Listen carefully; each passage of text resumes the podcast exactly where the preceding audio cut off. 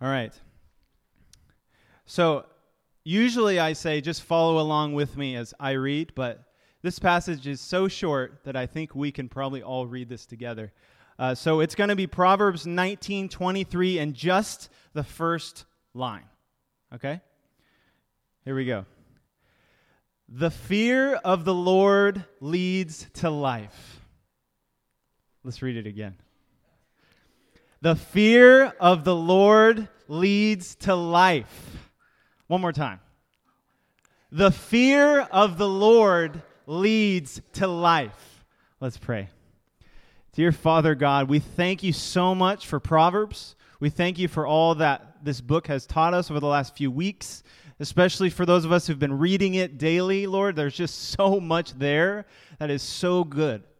And so we praise you for that. We praise you for providing your word that is timeless, that applies to us across generations, across ethnicities, across uh, genres. Lord, it's just such a blessing to have your word. So we thank you for it. We pray that your spirit would speak directly to each of us individually, wherever we're at this morning that your Spirit would impress upon us and convince us of this truth that the fear of the Lord leads to life. Lord, help us not just, just to believe that with our heads, but to believe it in our hearts, to believe it with our lives, to embody it on the daily, that the fear of the Lord leads to life. So we give you these next few minutes of sitting under your word this morning together. In the name of Jesus, we pray. Amen. All right, go ahead and have a seat. So, the first week in Proverbs, we looked at fearing God as the place to start and end. And then the second week, we looked at fearing God and not going it alone, not embracing a life of isolation, but embracing a life of community. And then last week, we talked about fearing God and doing what He does, which is righteousness, which is justice. And then this final week, we're looking at how fearing God is the good life.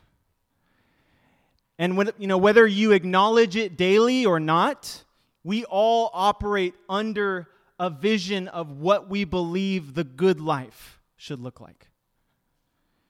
You know, that's actually what forms the basis of our American society. You know, we have the rights to life, liberty, and the pursuit of happiness? And happiness is defined by you, the individual. As long as your happiness, as long as your good life is not hindering the happiness of another, according to the Declaration of Independence, you're on the right track. Right? But according to Proverbs, defining your own happiness is hogwash. It doesn't work. According to Proverbs, any good life you conjure up for yourself does not even compare with the good life that is available to you when you turn toward your Creator. And so, sure, many of the things we might put on that list of what we define as a good life, many of those things that might make your list, like warm, loving relationships or marriage and family, or fulfilling work, or material possessions, or, or travel, or doing good for others. You know, all of these things that might make your list are, of course, good things. Of course. And they will add to your happiness and even to a good life. But without God, Proverbs tells us that these things, even these things, become off. They get all helter skelter, cattywampus. You know, I, I like to push my daughters on the swing, and sometimes they'll purposefully like jerk their swing so they get like all off course. And then I was like, you guys are all cattywampus. And then they got super into the word cattywampus. And so whenever that happens, they just start yelling, catty Wampus, Caddy Wampus. And then they hit each other and fall off, and, and it all goes, you know, downhill from there. But even the good things in our lives can become off if we do not have God. Now, this is the concept that Augustine pioneered. You know, he argued that sin consists of disordered loves. That it's not that we're loving the wrong things, although we, we will, it's that we love less important things more than we should. And we love more important things less than we should. You might have experienced this in relationships. Say you prioritize your mom over your wife. Oops. Don't be doing that. That's, that's a recipe for disaster. Should you love both your mom and your wife? Of course. But there's a priority needed to establish appropriate boundaries, to establish a well balanced life, even amidst good things. And so, fearing God, what does it lead to? It leads us to prioritize all things as we should, even the good things, which are in fact gifts from Him. And so, what we find in Proverbs is this fearing God is the good life. Now, keep in mind that Proverbs is a work of wisdom literature. It's not the same as the law, it's wisdom. It's, you know, remember who Solomon was. He was a great king who surpassed all people everywhere in the areas of wealth, success, and wisdom. And what he says in Proverbs isn't the same as what's written in the law. You know, the law says, do this because God says so, which technically is a good enough reason. But Proverbs says, do this because, seriously, guys, I've lived it all, I've experienced it all, and I'm telling you from experience that fearing God is plain better. It's like Solomon says, trust me. You know, in Ecclesiastes, which is traditionally attributed to Solomon, what is his final word of advice at the very end of the book? after lamenting the meaninglessness of a even a successful life. He says, "The end of the matter, all has been heard. Fear God and keep his commandments, for this is the whole duty of man." And so, how does fearing God lead to the good life? We're going to look at three reasons. First, the good God defines the good life. Okay? Second, the good life is now. And third, the good life is not yet. And so the, the good God defines the good life. Listen to Proverbs chapter 29, verse 25. It says, The fear of man lays a snare or a trap, but whoever trusts in the Lord is safe. The fear of man lays a snare, but whoever trusts in the Lord is safe. Our culture loves to tell us what to do, loves to tell us how to live, what to prioritize, what is most important right now. You know, that's the, the heart and soul of marketing. This is what is most important to you right now whether it's an algorithm on Instagram or headlines, this is what's most important. Our culture loves to tell us that constantly, and we fall for it constantly. But the truth is, unless we let God define the good life for us, it will be defined by another human being letting our life be dictated by another human being, even yourself, is known as the fear of man. And Proverbs declares that the fear of man lays a snare. Proverbs declares that as unsustainable and dangerous. It's a snare. It's, it's hard to escape. Once you're in the clutches of the fear of man, of humanity's plan for your life, it is hard to escape that. And I love the concept of spiritual formation.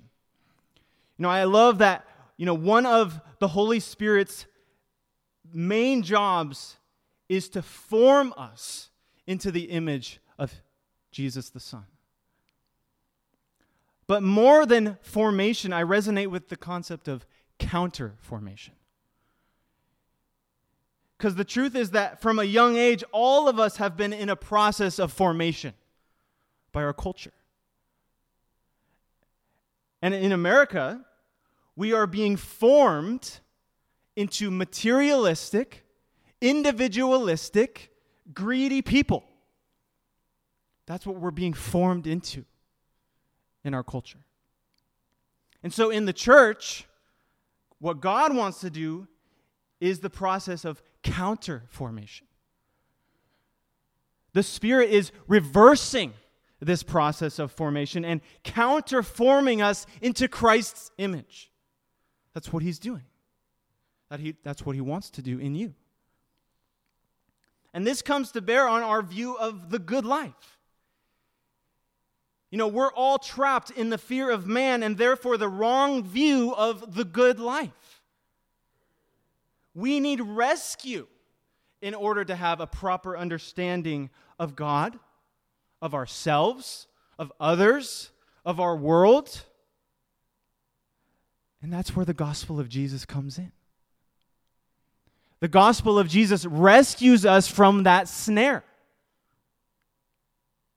We're trapped. We need rescue, and Jesus provides that. And then we receive a new vision for what the good life is. You know, at one point in Jesus' ministry, he sent out a large group of his disciples across uh, Judea to preach the gospel, to heal people, to cast out demons, the works. You know, he gave them authority two by two to go and represent him. And so they go out for a certain amount of time, I don't know, a couple weeks. They come back. They could not wait to tell Jesus how fun it was to exercise authority over demons. They said, Master, can you believe it? The demons were subject to us in your name. Wow, that was awesome. And you can tell based on their report back what their version of the good life was power. And how did Jesus respond to them? Know, he said, he said this Don't rejoice, don't take pleasure in your power over demons, but that your names are written in heaven, he said. And so, Jesus' version of the good life isn't power. What is it? It's being known by God and safe in his hands. Your name is written in heaven. Even having been given power over spiritual beings, Jesus says, No, no, no. Don't take joy in that. Take joy that God knows you. That's where you should get your, your happiness from. And Proverbs attests to this. You know, in Proverbs 28, verses 13 and 14, it says, Whoever conceals his transgressions will not prosper, but he who confesses and forsakes them will obtain mercy. Blessed is the one who fears the Lord always, but whoever hardens his heart will fall into calamity. And when Proverbs uses the word blessed, a synonym is happy. It says, Happy is the one who fears the Lord always. And so, according to Proverbs, what brings a person happiness is what? Being able to be open, honest, fully known, and even broken before God. And yet, to receive mercy.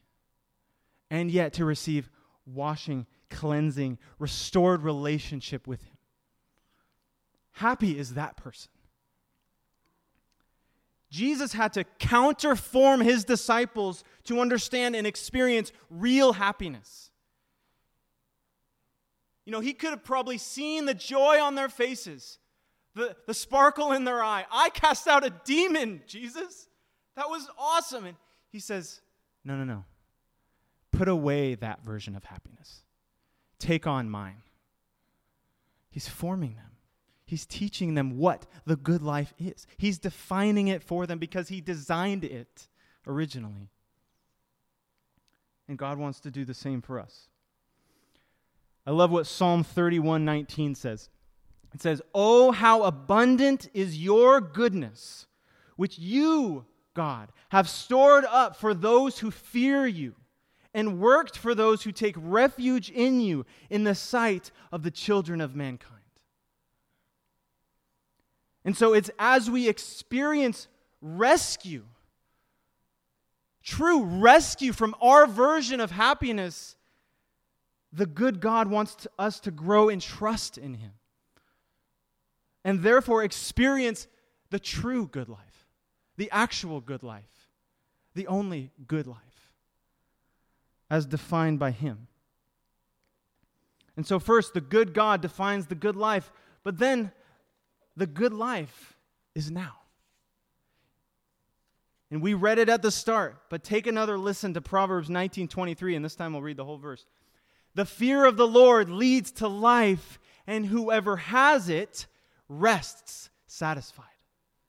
He will not be visited by harm. Wow. Rest, satisfaction, protection. Who doesn't want these things? Making this God the God of your life seems to have some serious perks. And it doesn't stop there. Listen to Proverbs 22, verse 4. It says, The reward for humility and fear of the Lord is what? Riches and honor and life. The reward for humility and fear of the Lord is riches, honor, and life. The good life starts now. Material provision, it says, honor, life.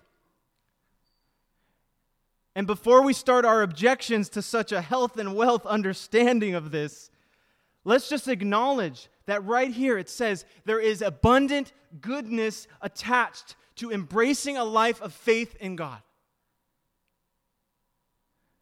The good life that we're talking about starts now. You know, my version, you know, Nick's version of the good life typically involves stability in finances, you know, personal or, or family finances, or meaningful work. The core question I ask is, you know, am I going to be okay? Is my family going to be okay? Are we going to be taken care of? You, you might resonate with that core question Am I going to be okay? And Jesus acknowledges this in Matthew 6.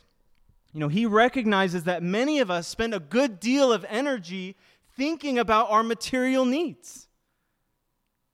Know, listen to his words in Matthew 6. If you wish, you can turn there. Matthew 6, starting in verse 25.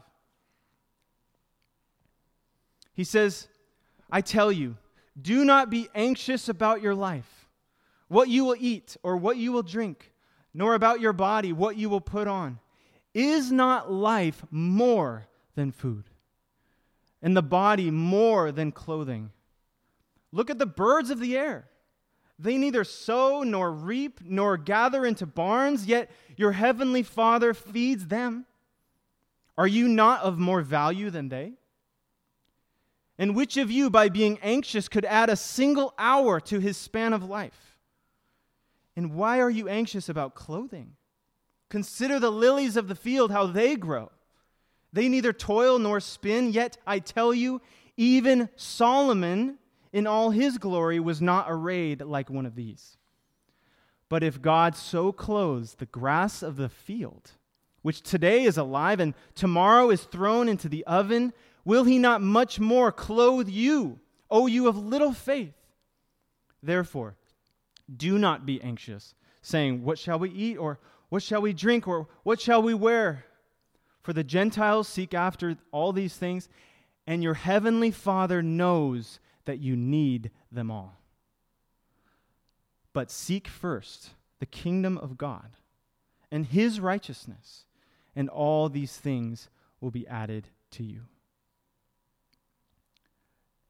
Notice that Jesus doesn't dismiss our material needs.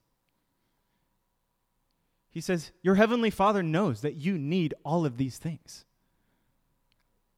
But what he does is he reprioritizes them. He says, Life is more than food, the body is more than clothing. Focusing our attention on these things over our relationship with God, it's like trying to put together a thousand piece puzzle when you don't have the final image of what it's supposed to look like. But seek first, Jesus says, the kingdom of God and his righteousness. And then what? All these things will be added to you. Doesn't Jesus' promise here sound a lot like Proverbs? If you lean in to your true purpose in life, which is to seek God, His kingdom, His righteousness, that is, to walk in His ways, then provision will come, He says. Provision will come. God created all of you your spiritual needs, your, your relational needs, your physical needs. And as one of my favorite Christian thinkers and, and speakers, Laurie Krieg, says, God is the one and only true need meter of your soul. He created you, He created your needs. He's the only one who can meet them. Prioritize Him, and He'll meet your needs. You know, I've found personally that to be true. Have you? Give it a try. And so, based on these verses, we can see clearly that the good life is meant to be enjoyed now, today. And based on these verses, we could be tempted to think that material wealth is a sign of God's favor on your life. Until you read a certain segment of Proverbs we'll call the better than Proverbs. Which leads us to our last point. The good life is not yet. So far, we've seen that the fear of God and, and riches are linked. Isn't that what we just read? Me turn to it again. Proverbs 22, verse 4. The reward for humility and fear of the Lord is what? Riches and honor and life. But Proverbs makes it clear, along with the rest of Scripture, that sometimes pursuing God first will require that we say no to riches.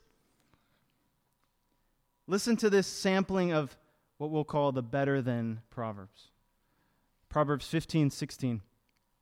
Better is a little with the fear of the Lord than great treasure and trouble with it. Proverbs 16 16. How much better to get wisdom than gold? To get understanding is to be chosen rather than silver. Proverbs 22, verse 1. A good name is to be chosen rather than great riches, and favor is better than silver or gold. And lastly, Proverbs 28, verse 6 Better is a poor man who walks in his integrity than a rich man who is crooked in his ways. Sometimes riches and the fear of God are linked, but not always. As you're walking the road of life, you may encounter a fork in the road between success as the world defines it, and faithfulness to God. Here's what Proverbs wants to tell you take the faithful fork every time, even if it leads to poverty, even if it leads to having only a little. Why? Why would that be the better option? The good life is supposed to be now, right?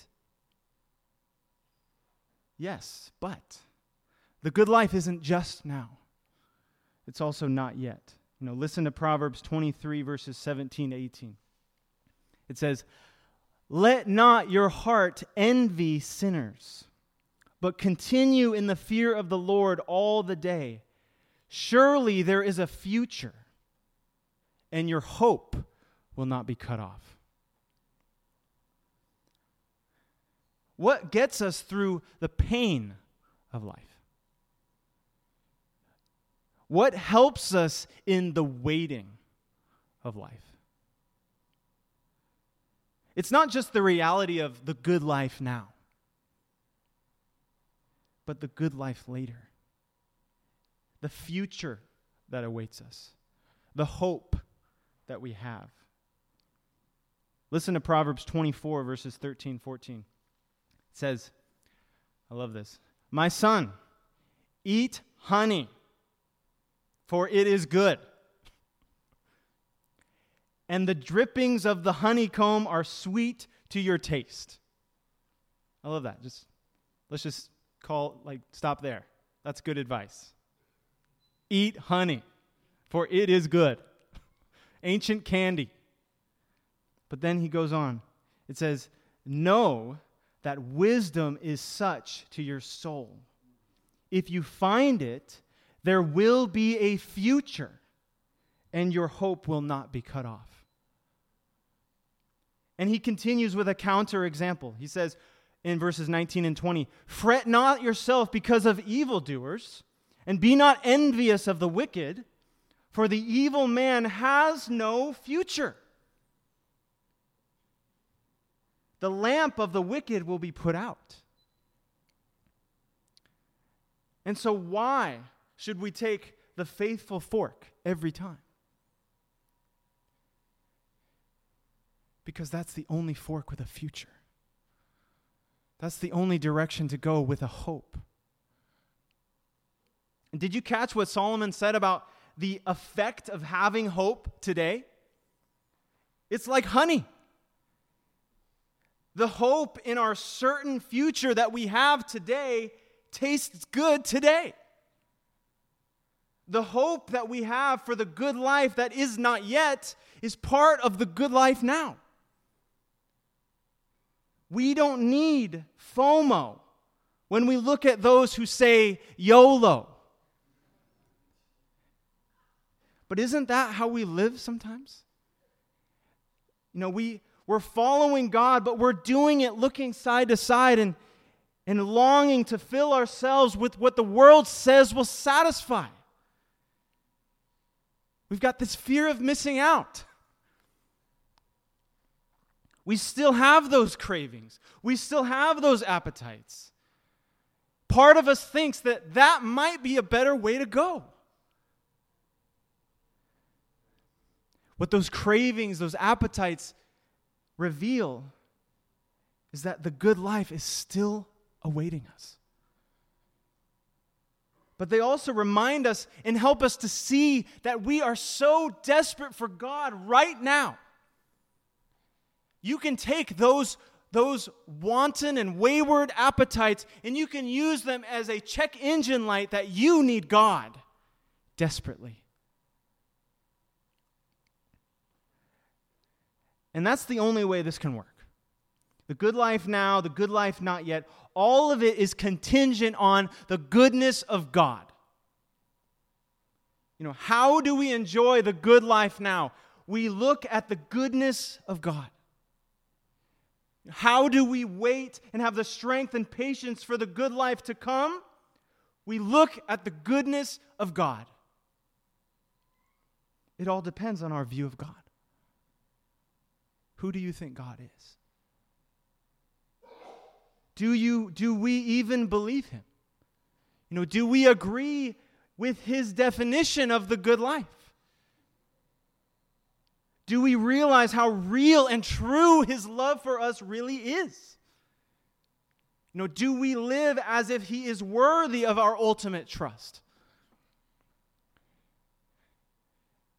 You know, all these things are, are good questions. And as we have been working our way through the Psalms, we'll see the psalmist wrestled with the same questions Who is God? Is he good? Is he trustworthy? Is he worth putting the full weight of my life on? Is he worth going out on a limb for? Listen again to Psalm 31:19. This is how we'll close. Oh, how abundant is your goodness, which you, God, have stored up for those who fear you and worked for those who take refuge in you in the sight of the children of mankind. Do you know God's goodness? Do you know his goodness enough to believe in the good life that he defines, that he designs? Have you experienced the good life in him now? Do you trust that there's a good life to come? Let's pray.